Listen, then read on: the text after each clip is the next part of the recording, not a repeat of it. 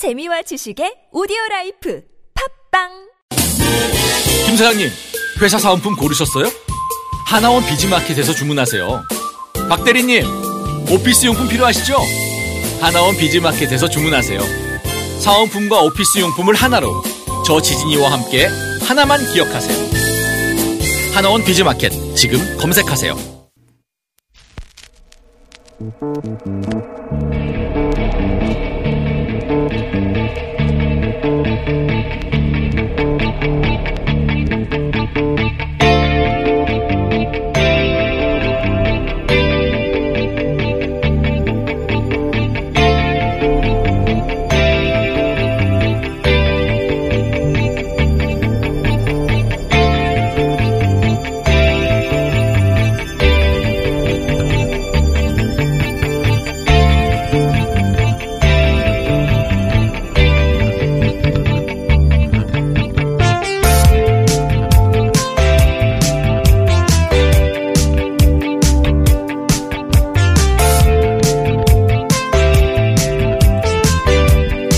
안녕하세요. 김호준입니다. 어제 고 장자연 씨 성추행 현장을 직접 목격했던 윤지호 씨가 사건 발생 10년 만에 처음으로 본인 실명과 얼굴을 공개하고 대중 앞에 섰습니다.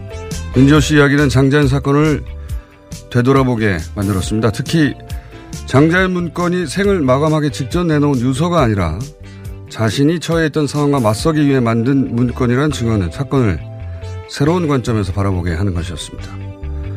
저 역시 그 사건을 장자연 씨가 무기력하게 희생당했다는 프레임만으로 인식하고 있었습니다. 되돌아보니 그런 인식 속에는 장자연 본인의 의지와 관점은 완전히 빠져 있었던 거죠.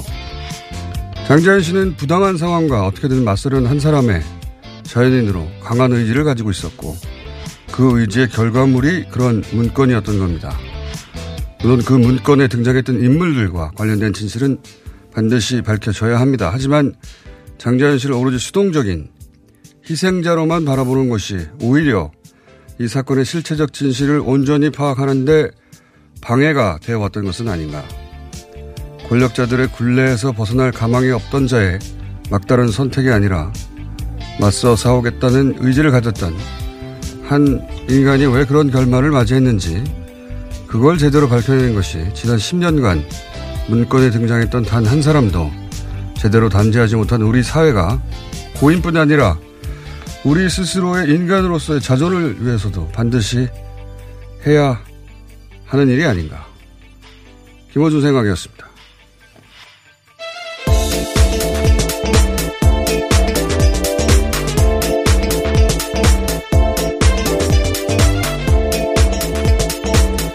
시사인의 김은지입니다. 네. 선킴은 오늘 예, 오지 않습니다. 어디로 가신 건가요? 인터뷰가 많아서 내일 모시기로 하고 어제 그 윤지호 씨 인터뷰 어는 장자연 씨 사건을 지금까지는 좀 다른 각도에서 바라보게 하는 계기가 개인적으로도 됐는데 일반인들에게는 장자연 문건이 유서처럼 인식이 됐었죠. 예, 일반인들에게는. 그리고 이 사건을 오래 취재했던 기자들, 김은지 기자도 오래 취재했죠. 예. 네, 뭐 어쩌다 보니까 그렇게 됐는데요. 굉장히 시사인이 오랫동안 취재해왔는데 그 기자들에게는 또 그 장자연 씨 소- 기존 소속사하고 다른 기획사 간에 갈등이 실제로 있었고 그리고 그 갈등에 이 문건이 이용된 지점이 또 있고 그래서 그 과정에서 장자연 씨가 괴로워했고 결국 자살에 이르렀다. 이런 정도의 또 프레임을 가지고 있는데 물론 기획사 갈등이 존재했던 건 사실이지만 그 기획사 갈등에만 포커스를 맞추면 권력자의 작용은 사라지게 되는 거군요. 예. 그러니까 이 두 가지 관점 모두 함정이 있다는 생각이 들었어요. 하나는 뭐 권력자의 작용이 사라지거나 또 하나는 장자연 씨 본인의 의지가 얼마나 강했나. 장자연 씨의 관점은 또 사라지는 거죠. 그래서, 어, 장자연 씨가 당시에 어떤 의지를 가지고 있었는지를, 어, 살펴보는 것이 이 사건을 보는 관점을 좀 달리하게 만드는 측면이 있는 것이 그러면 당시에 그 죽음에는 다른 요인은 없었는지 단순히 기획사 갈등이 아니라 그런 측면을 고려한 초동 수사가 이루어졌는가 어, 그런 자살이라는 결론이 너무 일찍 쉽게 난 건 아닌가. 원래 이제 수사기관은 모든 가능성 열고 조사를 해야 되는 거잖아요. 네, 그렇죠. 그때 수사가 부실했다는 것들은 지금에 와서 다시 또 엄청나게 드러나고 있거든요. 그러니까요. 그 부실했다면 왜 그랬는가. 이런 거를 종합적으로 다시 한번 되돌아 봐야 한다. 그런 생각이 들었고요. 그래서 오늘 저희가 추가 인터뷰를 어, 어렵게 모신 분과 함께 잠시 후 2부에서 이어갈 텐데 그 얘기는 좀 이따 이어가기로 하고 어, 그래서 일종의 새로운 국면을 맞이했다는 생각도 듭니다. 예. 네, 또 내일이 장자연 씨 10주기이기 때문에 더욱더 예, 예. 관심 받고 있습니다.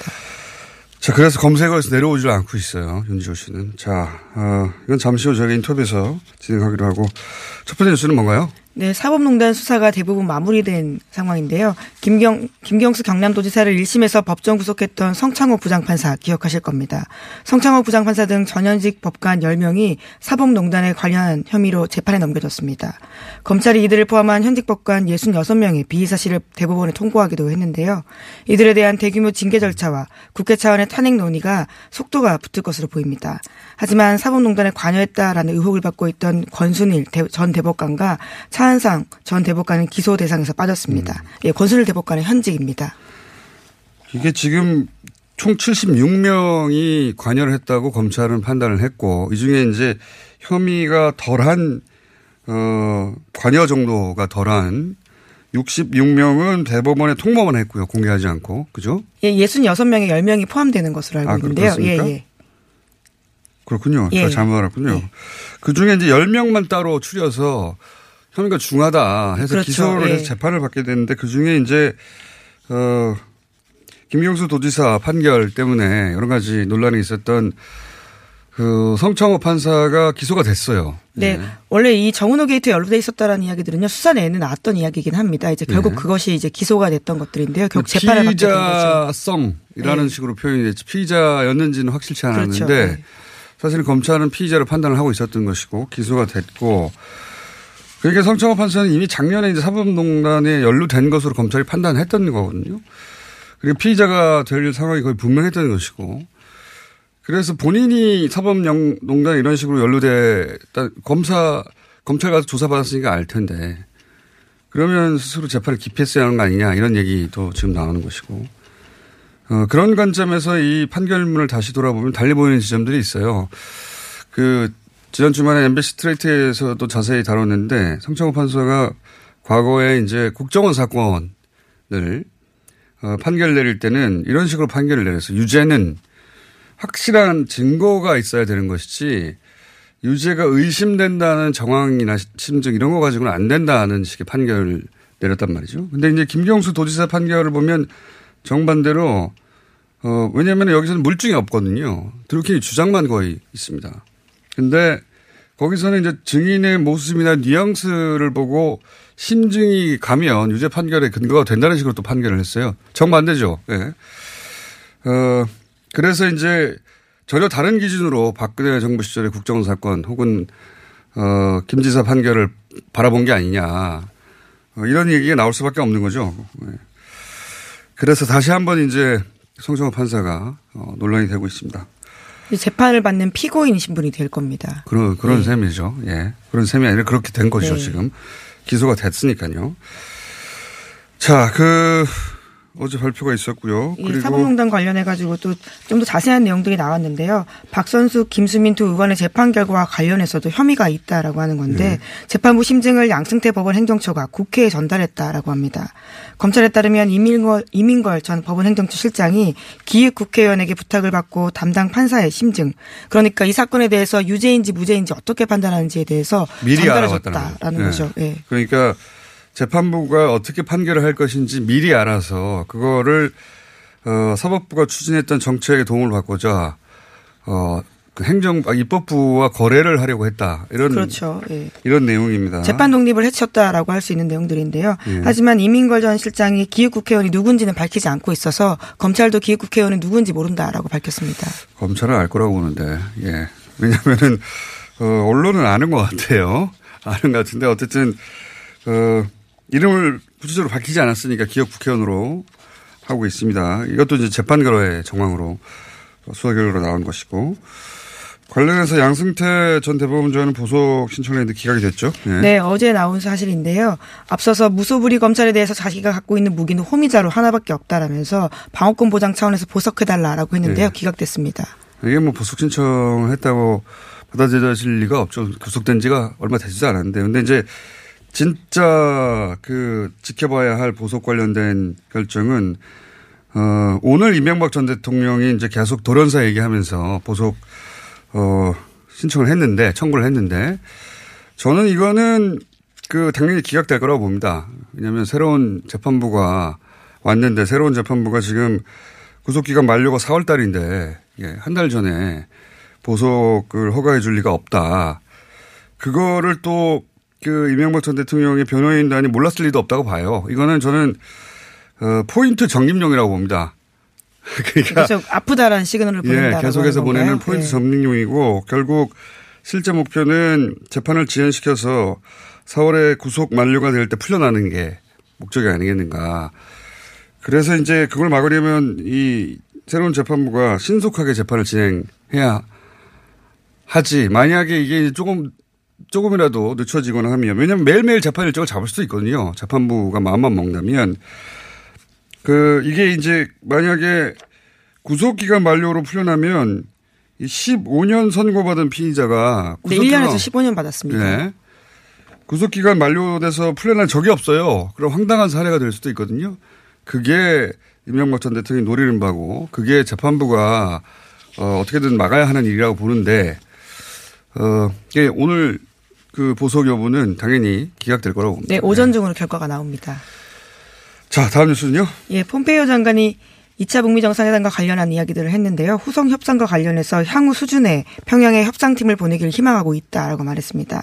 아직 약속된, 거- 약속된 것은 없지만 다시 협상장으로 돌아가길 희망한다라고 이야기했다고요. 로이터 통신이 전했습니다. 미국은 당연히 그렇겠죠. 예. 미국은 하노이 결렬을 무척 아쉬워하는 게 트럼프 대통령의 트윗에도 나오고 그리고 그렇게 하고 싶어서 한 게 아니란 건 우리가 다들 짐작하고 있는 건데 문제는 이제 북한인 겁니다. 이게 어 북한은 합의문까지 만들어졌는데 어 미국 쪽에서 국내 정치적 상황 때문에 꼴대로 옮겨버렸단 말이죠. 예, 돌아올 명분이 필요한 건데요. 예. 이 게임의 룰을 미국 쪽에서 어긴 거예요.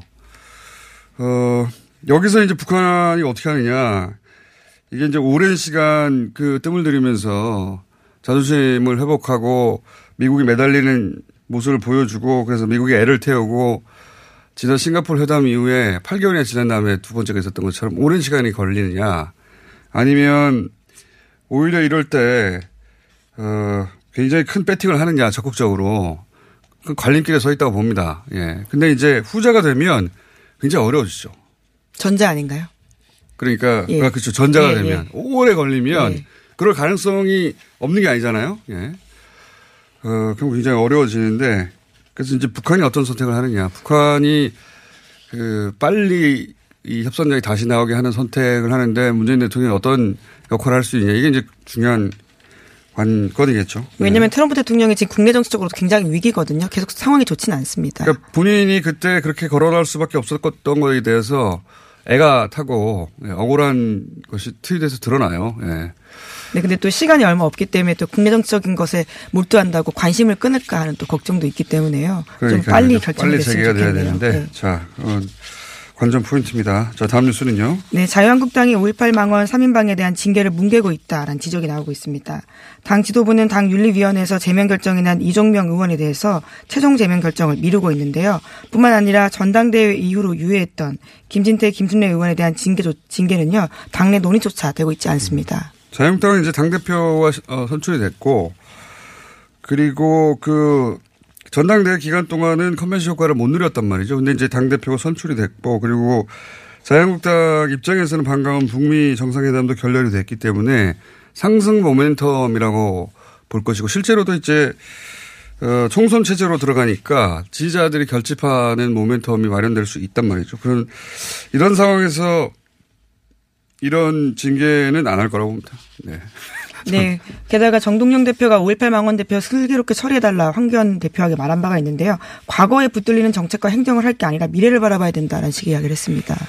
어, 예, 뭐, 당연히 그렇게 생각하시는 분들이 많, 많겠지만 자유한국당 입장에서는 이 상승 모멘텀을 스스로 징계로 꺾을까 하는 걱정과 우려 때문에 이건 못할 거라고 저는 봅니다. 반성과 성찰을 보여주는 게 오히려 상승 모멘텀이 아닐까 싶은데요. 그게 안 되나 보죠. 예. 그 우려가 되겠죠. 상승 모멘텀 마련된 건 이제 조건은 마련된 건 저는 사실이라고 보기 때문에 자유한국당 입장에서 어려운 선택이 있다. 자 다음 뉴스는요. 네, 한국 유치원 한국 유치원 총연합회 그러니까 한유총 관련된 소식인데요. 법인으로서의 지위를 잃고 해산의 길을 걸을지 한 달 안에 결정될 전망이라고 합니다. 아. 주무관청인 서울시 교육청이 어제 교육 기자회견을 열고요. 한유총의 법인 설립 허가를 취소하는 절차를 시작했다라고 밝혔습니다. 요거는 저희가 예 중무관청 서울시 교육청 이야기를 직접 들어보는 게 좋겠다 싶어서 짧은 어, 미니 인터뷰를 마련했습니다. 어, 조희연 서울시 교육감 전화 연결돼 있습니다. 안녕하세요 교육감님. 예, 안녕하세요. 예, 네. 예, 이제 한유총이 사실상 그 손을 들었는데 서울시 교육청은 설립 허가 취소 절차를 어, 진행하기로 결정하셨죠. 예. 그 이유를 좀 설명해 주십시오. 예, 뭐 입학 연기 투쟁을 중단한 것은 늦었지만 뭐 다행이라고 생각합니다. 그러나 이미 저희가 실태 조사를 해서 예. 어, 어, 문제를 이제 발견한 바도 있고요. 그런 예. 상황에서 특별히 이제 그 동안은 여러 차례 사실 어, 거의 최대 압력 단체로서 이렇게 휴원이라든가 이런 것들을 투쟁을 많이 했었습니다. 근데 네. 대개는 정부가 협상에 나서고 타협하고 그러다 보니까 예. 이제 계속 이게 이제 반복됐었죠. 이번에는 어쨌든 우리 시민들이 아이들의 교육권을 침해했다는 심대한 그런 분노도 가졌고 저희도 이번엔 좀 단호하게 법인 취소를 하겠다는 또 할 수 있다. 만약에 휴원을 강행하면 그 계약 연기를 하면 이미 예고도 했었고요. 그렇기 네. 때문에 저희가 실행에 옮겼습니다. 저희는 이제 아이들의 교육권, 공익에 반하는 어, 행위를 했다 이렇게 보고 취소 절차에 진행하겠다 이렇게. 근데 그 조사를 통해서 예. 어, 발견된 문제가 있다고 하셨는데 이미 한유총 쪽에 네. 발견한 문제라는 게 어떤 게 발견된 겁니까? 그러니까 이전에 저희가 실태 조사를 해서요. 예. 이제 그 당시에는 뭐 한유총이 아, 이렇게 여러 의원들한테 로비도 했다. 네. 신하경 의원 건도 옛날에 이제 어, 이미 밝혀진 바도 있고요. 개인으로서 밝혀진 바도 있고 그래서 검찰 수사를 일부 한 부분들이 있었고요. 아 그렇군요. 예, 그 다음에 이제 여러 가지 에, 부당한 뭐 정관이라든지 여러 가지 그 진행상에 있어서 문제점들을 어 발견한 것들이 다수가 있었습니다. 음. 그리고 그, 그 과정에서 저희가 사실은 어, 그 당시에도 취소하자는 의견들이 많았습니다. 예. 그렇지만 저희가 어, 이 비영리 민간단체를 취소하는 부분에 아무리 행정기관이지만 신중을 기해야 된다는 취지에서 그때도 사실 경고를 했었고요. 예. 검찰의 고발도 이미 된 상태고 음. 그래서 이제 은인자 좀 하기를 바랬는데 저는 이제 이번에 뭐 저희 어 저희가 행정적으로 엄정하게 해야 된다는 판단에 이르렀습니다. 그렇군요. 그 보도된 바로는 이제 목적 이해 사업도 수행했고 뭐 돈을 목적 사업 교육 사업에 써야 되는데 다른 데도 썼고 한유총이 또 물론입니다. 예, 지금 네. 말씀하신 예. 특히 이제 공익을 해하는 행위라고 이제 계약 연기 투쟁을 공익을 해친다고 판단을 한 게 컸다라고 보도됐는데 그렇습니까? 네, 이번에 예, 그게 중요한 부분으로 어, 저희가 판단을 했습니다. 그런데 이제 이게 한 번의 행위라면 네. 어, 문제가 있겠습니다만은 예를 들면 이제 어, 95년에 설립돼서 지금 한 24, 5년 되는 상황인데요. 사실은 그동안 공립유치원 확대 정책에 대해서 반대해서 집단 예. 휴업을 위협한다든지 또 유치원에 대한 어떤 평가라고 할까요? 이런 부분들도 이제 그걸 거부해서 또 판단하고 어 집단위원도 하고 파업도 하고 뭐 이렇게 이제 했었죠. 그렇기 때문에 이런 부분들을 저희가 반복되는 자 공익에 반하는 행위를 이제 반복하는 지점이 있고 특별히 이번에는 이제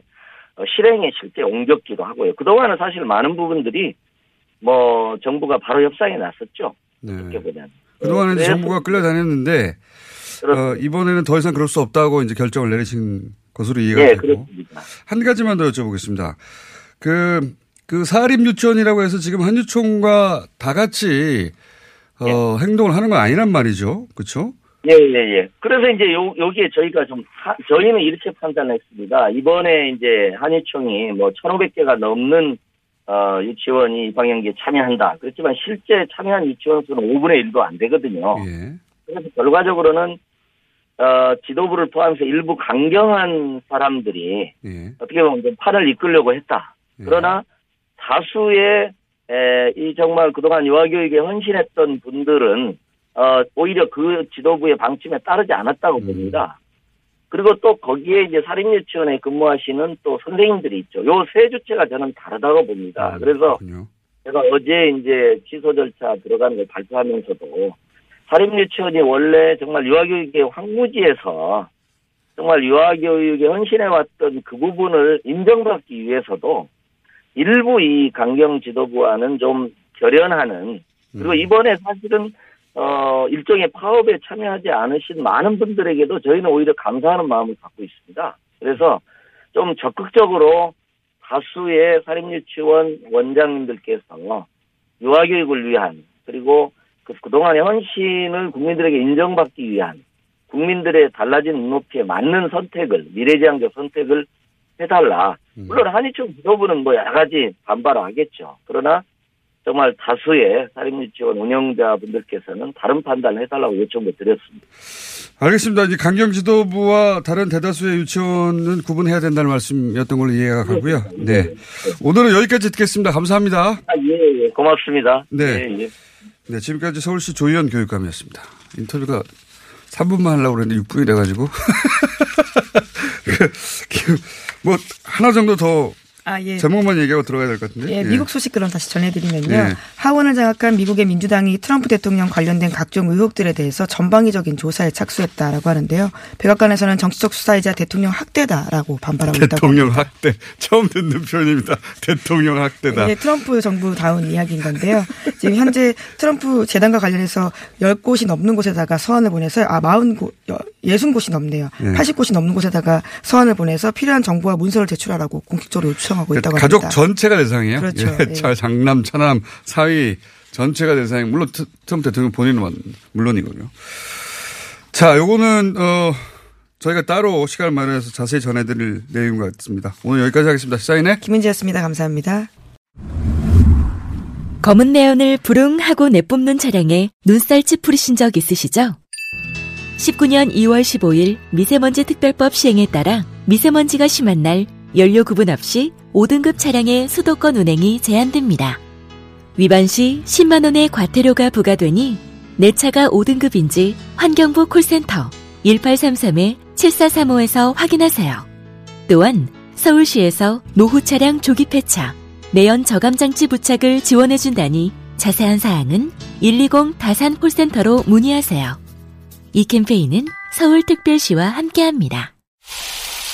아 시원하다 오빠 나 오빠 로션 좀안 돼. 저번에도 쓰고 가져갔잖아. 오빠 거 엄청 좋던데 얼굴이 환해지는 게 남자 화장품이 왜 이렇게 좋아? 갈색병 원료, 명품 비피다가 고함량으로 들어가 있다네. 오빠 이거 바르고 얼굴 엄청 환해졌잖아. 아 그게 다 로션 덕분이었구나 빨리 내놔 나 좀 쓰게 바르는 순간 살아나는 환한 얼굴. 여자가 탐내는 남자 로션 헤이브로 맨즈 브라운 올인원 로션 지금 포털에 헤이브로 검색하세요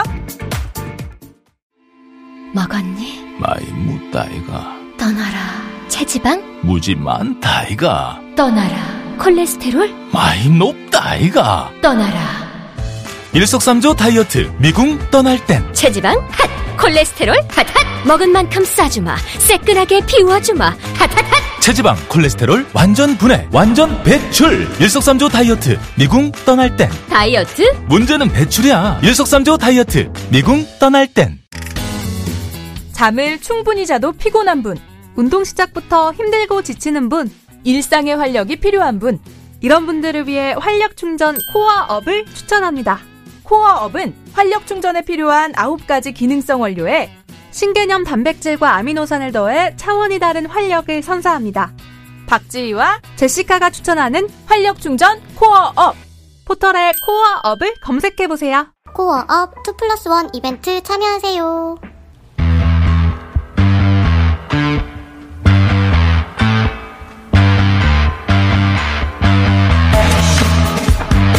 어제 고 장재현 씨가 당한 추행을 직접 목격했고 증언했던 윤지호 씨를 저희가 인터뷰했습니다. 어제 인터뷰에서 윤지호 씨가 아주 중요한 얘기를 했는데요.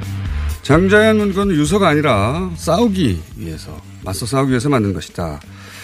대다수 일반인들에게는 굉장히 새로운 관점이었습니다. 어, 그때 당시 장자연 씨가 소속사를 벗어나서 새로 옮기려고 했던 기획사가 있었습니다. 오늘은 그, 그때 옮기려고 했었던 그 기획사의 대표를 저희가 직접 모셨습니다. 김남영 대표님 나오셨습니다. 안녕하십니까. 네, 안녕하세요. 어, 우선 본인 소개 잠깐 해 주십시오. 저 지금 현직에서 연기자하고 가수하고 지금 제작하고 있고요. 연예기획사 네. 현직에서 하고 있는 김남영입니다. 어, 말씀하셨다시피 현업에 계신데. 네. 원래 현업에 계시면 이런, 일, 이런 일이 연루되면 굉장히 곤란해하고 다들 어, 인터뷰 응하지 않는데 인터뷰에 응하시게 된 이유가 뭐 잘못한 것도 없고 저 스스로는 당당하다고 생각해서 실명 공개하고 인터뷰에 응하게 됐고요. 네. 그리고 어 지금 사건 자체 문건에 뭐 성접대라든지 예. 그런 부분에 초만 초점에 맞춰져 있어서 거의 안 보고 있었는데 예. 생각도 못 하고 안 하고 안 하려고 노력하고 있었는데 어제 방송에서 그 장재현 자연 씨 문건이 예. 왜 쓰여졌는지에 대해서 얘기가 나오길래 그 음. 부분의 진실을 진실에 제가 좀 알고 있는 부분이 있어서 자신 음. 나오게 됐어요. 그, 그 어제 어 윤지호 씨 네. 인터뷰를 듣다가 아 내가 알고 있는 대목을 이제 네. 말해야 하겠다는 생각을 하셨던 거네요. 네. 네. 어, 이 인터뷰에 응해주셔서 감사드리고요. 저는 사실 안 하실 줄 알았거든요. 예. 네. 현업에 계신데 하시겠나 싶었는데 어렵게 결심해 주셔서 감사드리고 당시로 돌아가서 얘기를 좀 해보면 처음 장재현 씨를 어떻게 만나신 겁니까? 그 당시 제가 이제 엔터테인먼트 계속 하고 있었고 매니지먼트를 하고 있을 때 지인 통해, 통해서 신인 연기자 괜찮은 친구가 있는데 활동하고 친구가 있는데 한번 미팅 한번 해봤으면 좋겠다라고 해서 네. 만났 지인을 통해서 소개를 받았다. 네. 장재현 씨가 직접 연락했던 건 아니고 처음에 네. 중간에 네. 지인을 통해서. 하는 그때 이제 그 장재현 씨가 소속사를 옮기려고 했던 것으로 알려져 있고 네. 그 대상으로 이제 대표님 소속사가 거론이 됐고 만나신 거죠. 그래서 네, 만났습니다. 네, 만나서 당시 장재현 씨가 얘기하던 당시 장재현 씨의 상황은 어땠나요? 네. 그 이제 저랑 처음 만나고 만나는 날 이제 네. 지인과 같이 이제 만나는 날 되게 이제 방송 그 당시 이제 방송을 하고 있었고 드라마를 막- 하고 예, 있었죠. 드라마를 하고 있었고 되게 이제 활기차게 저한테 와서 이제 요번에 이제 개- 저 소속된 원래 소속된 계약 기획사가 이제 계약을 좋게 잘 끝내고 예. 새롭게 이제 저 지인도 있고 하는 기획사이기 때문에 저랑 이제 한번 하고 싶다. 예. 그래서 미팅이 왔다. 예. 저도 이제 기분 좋게 잘 봤죠. 그런데 이제 아직 전 소속사하고 계약이 끝난 상태가 아니라서 그 당시는 이제 서로 이제 결정을 안 하고. 음. 서로 예. 계약이 끝나면 그럼 계약하자. 네, 계약하자라고 어. 얘기했죠. 네. 그러니까 드라마가 끝나면 소속사를 옮기려고 생각하고 있었고 네. 예. 기존 계약사하고는 계약을 끝내려고 하고 있었고 네. 그런 상황이었군요. 네. 첫 만났는데 아직 끝나진 않았으니까 네. 끝나서 계약을 하자 이런 네. 정도 얘기하고 왔다. 네. 어, 그 장자연 씨 한 지인이 어떤 인터뷰에서 얘기하기로는 장자연 씨가 이제 문건에 등장했던 그런 사건들을 괴로워한 건 맞는데 네. 그일 때문에 자살을 했다면 진작했을 것이다. 그러니까 음. 요는 그 장자연 씨 본인은 그런 상황에서 벗어나고자 하는 의지가 굉장히 강했다. 네. 어, 그런 얘기를 인터뷰에서 제가 본 적이 있는데 맞습니다. 장자연 씨가 그렇게 그 소속사를 벗어나고 새로운 출발을 하려고 했던 의지가 굉장히 강했습니까? 저 본인 대표님 네. 느끼기에? 저한테 처음에 만났을 때 그랬고 또 두 번째 만났을 때는 이제 계약 그 현재 이제 그 당시에 계약돼 있는 회사하고 이제 계약을 좋게 대표님하고 얘기해서 좋게 이제 위약금 물고 예. 좋게 해, 해결하려고? 해결하기로 했다. 어, 이제- 했다? 예. 어. 그, 그 대표님 그렇게 얘기하고 있다라고 해서 이제 두 번째 이제 그거는 이제 지인을 통해서 전화로 예. 만나 아, 두 번째 만나기 전에 지인을 네. 통해 전화로 저한테 확인을 해줬고 그럼 잘 됐네 계약서 그렇게 잘 풀고 저한테 이제 한 번 더 미팅합시다라고 했는데 그거 얼마 안 있다가 다시 이제 또 다시 온 게 그 그 계약금을 더 달라 한다. 아, 위약금을. 더 달라 한다. 아, 액수를 올려버렸다. 예. 그 말이 좀 틀려졌다. 예. 라고 얘기하고 그러니까 좀 이제 그럼 그걸 좀 명확하게 좀 끝내놓고 와야 된다. 음. 그리고 계약서라는 게 엔터테인먼트 서로의 도덕 성적인 도덕 상도이 때문에. 상도이 때문에 정확하게 전 회사랑 끝내야지 저도 할 수 있다라고 그렇죠. 얘기했던 예. 안 그러면 또 거죠. 다른 분쟁이 생기니까. 예. 지금 그 김남영 대표님은 언론에 등장하는 뭐 분쟁이 있었, 있었던 기획사가 아니라 제3회 옮기려고 했던 제3회 네. 기획사입니다. 참고로 다시 말씀드리는데. 어, 그러니까 이제 그때 계약을 끝내려고 했던 건 사실이고 옮기려고 했던 의지도 굉장히 강했던 게 네. 맞는 것이고. 어, 근데 이제 일반인들은 그 이 소위 장자연 문건이 유서의 일부로 받아 네. 드리거든요. 어, 근데 이제 어제 이 문건을 직접 봤던 윤지호 씨는 그 유서가 아니라고 네. 했거든요. 유서 그 내용을 보면 뭐 지장도 찍고 사실관계를 정리한 네. 것이지 법적 효력을 가질 수 있도록 그런 문건이지 유서가 아니다라고 단정적으로 얘기했는데 그래서 관련해서 제가 질문을 드리겠는데 네. 당시에 이제 장재현 씨가 소속사가 있었고 네. 그리고 갈등 중에 있는 또 다른 한 기획사가 있었죠. 예. 그런데 그 갈등 중에 있는 소속사의 대표가 장자연 씨한테 그 문건 작성을 제안했다. 네. 이렇게 알려졌는데 그건 맞습니까? 그렇게 알고 계십니까? 네, 그렇게 알고 있습니다. 네. 그, 그러면은 그 문서의 성격이 유서가 아닌 건 분명하네요. 네, 제가 알기로는 유서가 아닌 걸로 알고 있어서 이 자리에 나온 게된 겁니다. 대중들한테는 그렇게 인식되고 있죠. 기억되고. 네. 어, 이제 이 생을 마감해야 되는데 마지막으로 네. 남기는 문건처럼 기억되고 뭐 그런 식의 보도도 많이 있었는데 그게 아니라 네. 그 이전에 본인이 처한 상황에서 그걸 벗어나려고 벗어나- 예, 맞습니다. 만든 거네요. 그죠? 네. 예. 본인이 속했던 소속사로부터 벗어나기 위해서. 네. 어, 유서가 아닌 게 확실하다. 소속사를 벗어나기 위해서 방법을 찾다가 그 문건도 하나의 방법이 될 수 있다. 이렇게 판단한 네. 거. 그러니까 장재현 씨 관점에서 보는 겁니다. 이거는. 아, 그러니까 장재현 씨의 입장, 자연의 입장에서는 저랑 이제 그- 이렇게 미팅을 하고 예. 그전 지금 현재 그 당시에 소속된 기획사랑 잘 정리를 하고 나오려고 예. 위약금을 주고 예. 정리하고 나오려 하는데 그게 이제 계속 말이 좀 틀어졌던 게 있었던 예. 거고. 그래서 벗어나기 예. 위해서 더 뭐 강한 무언가가 필요했던 수 있고. 예, 그렇죠? 그래서 그 그런 상황에서 이제 또 또 다른 저 유 대표의 예. 회사에서 갈등 중에 있던 본- 예. 기존 소속사 갈등 중에 있던 갈등- 다른 기획사. 예, 다른 기획사의 대표가 이 장재현 씨도 알고 있었던 대표였던 거죠. 예, 그래서, 그래서, 그렇다면 그런 예. 문건을 만들어라. 예. 예, 그러면 그걸 벗어나는데 도움이 될 도움이 것이다. 될 것이다. 예. 예. 물론 뭐 이 갈등 중에 있던 그 기획사의 대표는 또 다른 자기의 목적이 있었겠죠. 네, 그, 아마도 그건 예. 뭐 우리가 짐작할 수밖에 없는 거긴 한데 네. 여하간 장자연 씨 본인의 입장에서는 네. 거기를 벗어나기 위해서 네. 스스로 의지를 가지고 작성한 네. 문건이다. 맞습니다. 싸우기 위해서. 네.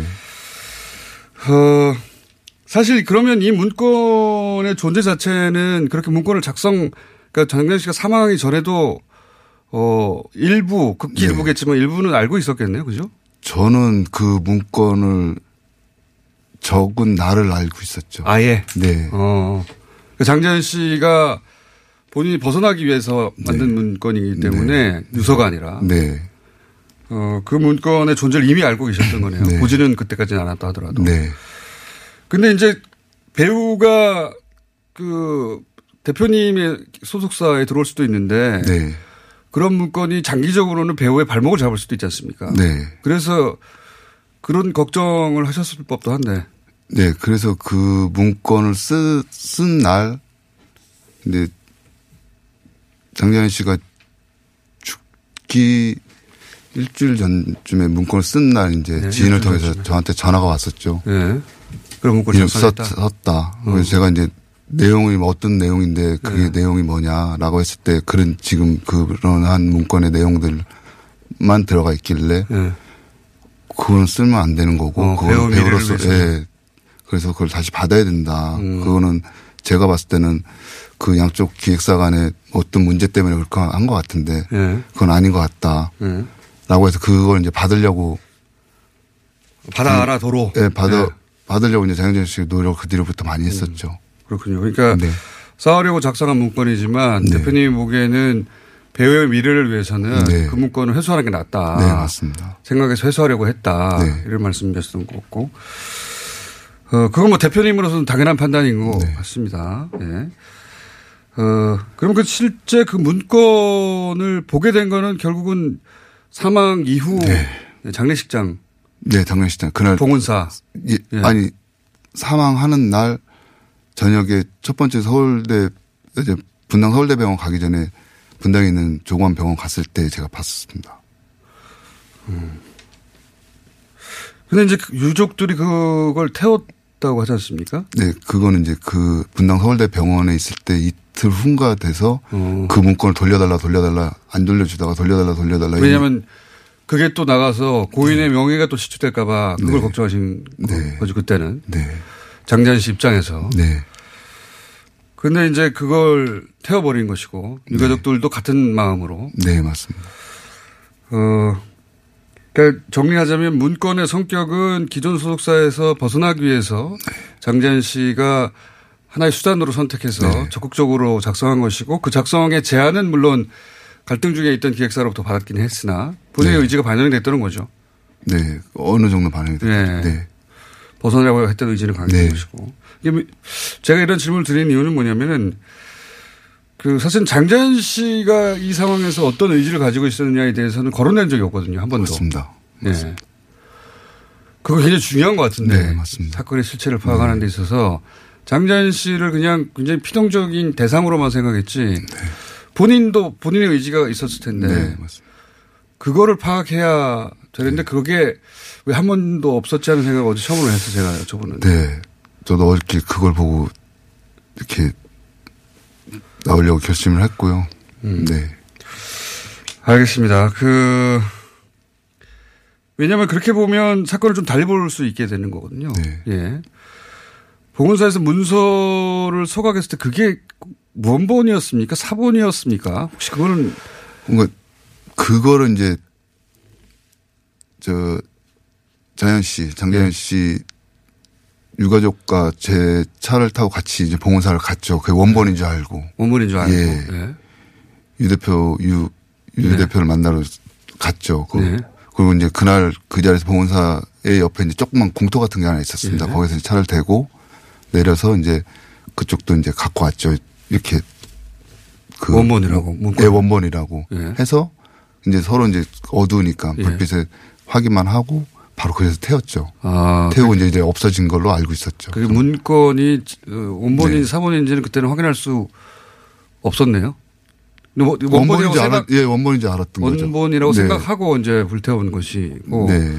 그 실제 원본인지 아닌지는 당신은 뭐 그런 생각할 겨를이 없어서 네, 맞습니다. 그렇군요. 왜냐하면 뭐 따로 사본이 있을 수도 있다는 얘기도 그런 말을 네. 하는 분들도 있거든요. 그 거기까지 제가 잘 모르겠습니다. 모르시고 그렇긴 합니다. 물론 이제 이 문건 관련해서 기획사끼리의 갈등은 그 자체로 문제고 그 자체에 또 방점을 두고 취재를 하는 분들도 있긴 있습니다. 그건 그것대로 얘기할 부분이긴 한데 오늘은 저희는 이제 장자연 씨의 주축을 맞춰서 어, 이야기를 풀어보려고 하는데 어, 여기서 이제 사실은 인터뷰 초반부터 옆에 앉아 있었던 장자연 씨 사건을 당시에 깊숙이 취재했을 뿐만 아니라 본인 역시 장자연 씨 사건으로 참고인 조사를 받았던 기자가 한 사람이 있습니다. 잘 알려지지 않았는데 주진우 기자라고 옆에 나와 있습니다. 네, 안녕하십니까. 주진우 네. 기자입니다. 그러니까 지금 김 대표 얘기로는 장재현 씨가 당시 상황을 벗어나, 벗어나려고 하는 의지가 굉장히 강했다. 어, 그런데 그런 상황에서 그 주변인은 어떻게 반응했는가. 이거 굉장히 중요한 대목이라고 보는데 당시 사건 초기부터 취재를 했기 때문에 네. 어, 사망 소식을 접한 주변인들이 어떻게 반응을 했습니까? 3월 7일 날 그 장자연 씨가 숨진 날 그날 그 친하게 지내던 김지윤 씨 부부하고 네, 제주도 맞습니다. 여행 가기로 맞습니다. 했었죠. 자세히도 아는 네, 거예요. 그래서 제주도 여행 가기로 했는데 김지윤 씨 부부는 먼저 갔고요. 네. 장자연 씨는 가기로 했는데 몸이 안 좋다, 뭐 좀 복잡하다, 쉬겠다 하면서 안 머물렀어요. 갔고. 안 네. 갔어요. 그래서 그때까지도 전혀 전혀 그 주변 사람들이 생각을 안 했고 그리고 장자연 씨가 생각 안 했다는 거는 갑자기 이렇게 생을 망하게 될 것은 네. 주변에는 아무로 생각을 못했, 네네. 못했다. 예. 우울 우울증이 있다. 우울하다고는 그런 얘기가 있긴 했습니다. 하지만 장자연 씨가 죽기 전에는 어 굉장히 저 김 대표님도 만났고요. 네. 그리고 또 새로운 소속사로 간다. 그리고 다른 비전이 보인다 해서 장자연 씨가 맹렬히 움직이고 있었어요.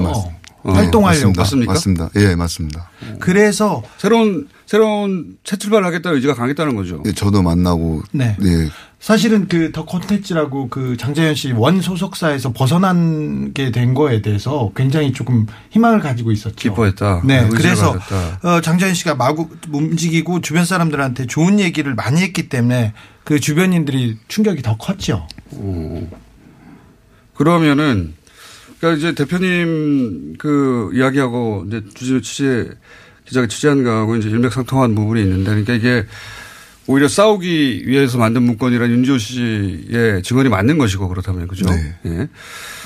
어 근데 이제 여기서 또 그러면 그런 관점이라면 의- 의심이 들 의구심이 들 수밖에 없는 게그 2년을 버티면서 이제 드디어 그런 상황에서 벗어날 수 있게 되고 새로운 소속사도 이제 그 이 계약만 문제가 해결되면 옮길 수 있게 되고 그런데 이 문건을 또 그런 의지를 가지고 작성했는데 일주일 만에 스스로 목숨을 끊었다.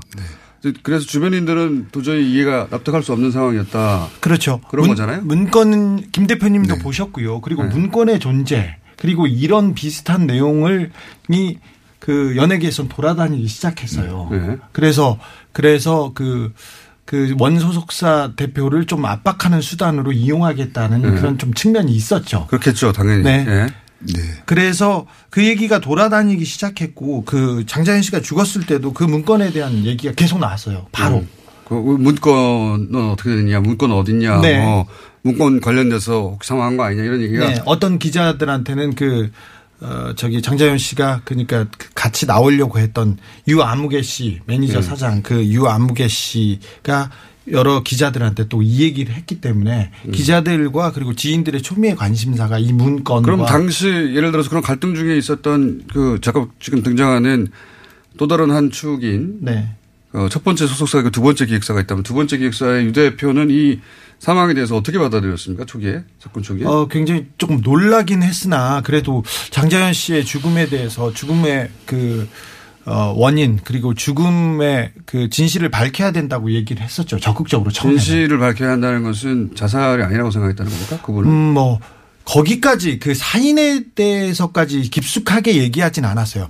어, 3월 7일 날 오후에 밤에 그 장자연 씨 시신이 발견됩니다. 네. 그런데 저녁에 경찰에서 발표를 합니다. 우울증에 의한 자살이다. 부검은 없다. 이렇게. 어, 원래 통상적인 수사 관행과 좀 다르네요. 논란이 네. 되는 사건은 일단 부검부터 하는 거 아닙니까? 그렇죠. 그래서 그 가족들이나 주변 사람들이 부검을 막아달라 이렇게 해서 계속 부탁하는 경우는 있으나 거꾸로네요. 통상적으로 그 이런 그 논란이 되는 죽음이나 아니면 유명인의 죽음에 대해서는 부검을 하게 돼 있어요. 그렇죠. 검사 지휘를 받아서 그런데 어 수사 그 보통은 그렇게 부검을 수사기관에서는 하려고 하고 가족들은 막으려고 하죠. 네. 그런데 어 곧바로 한 10시경에 10시경에 수사과장과 그 경- 분당경찰서장 쪽에서 바로 부검은 없다. 가족들이 특별히 요구하지 않는 한 절대 부검은 하지 않는다. 이렇게 거꾸로네요. 네. 그렇게 상황인데. 발표를 합니다. 아예.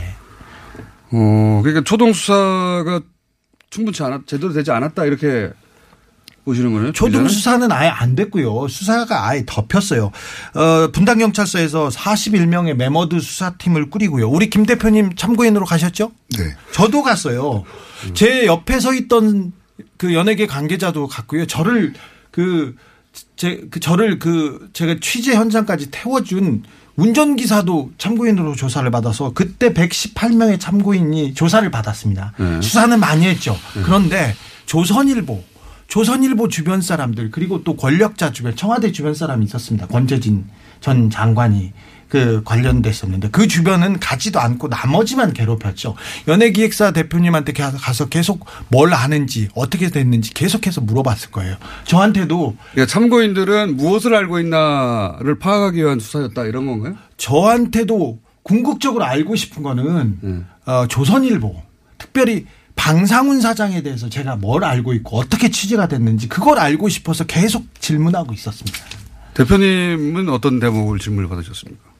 어, 저는 그 이 지금 이제 말씀드렸던 이런 실질 과정에 대해서 저한테 질문해 주셨고 제3의 기획사가 아, 옮기려고 했던 정황에 예. 대해서. 예. 저가 맞느냐. 예. 저랑 미팅하고 저랑 그때 맞았다. 아, 그럼 지금 하신 얘기를 그대로 거의 네. 그대로 당시 기관 수사기관에 했겠죠. 네. 예. 근데 주진우 기자는 이제 그 취재 당시 하고 있던 그 조선일보 관련에 대해서 계속 물어봤다. 네네.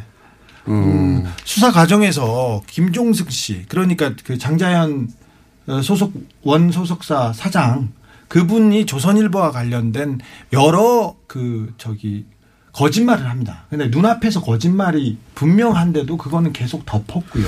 잠깐만요. 여기서 예. 그 어, 이 조선일보 관련해서 수사 외압이 있었다고 하는 어, 인터뷰를 당시 조현호 경찰청장이 한 게 있습니다. 저 잠깐 들어보겠습니다.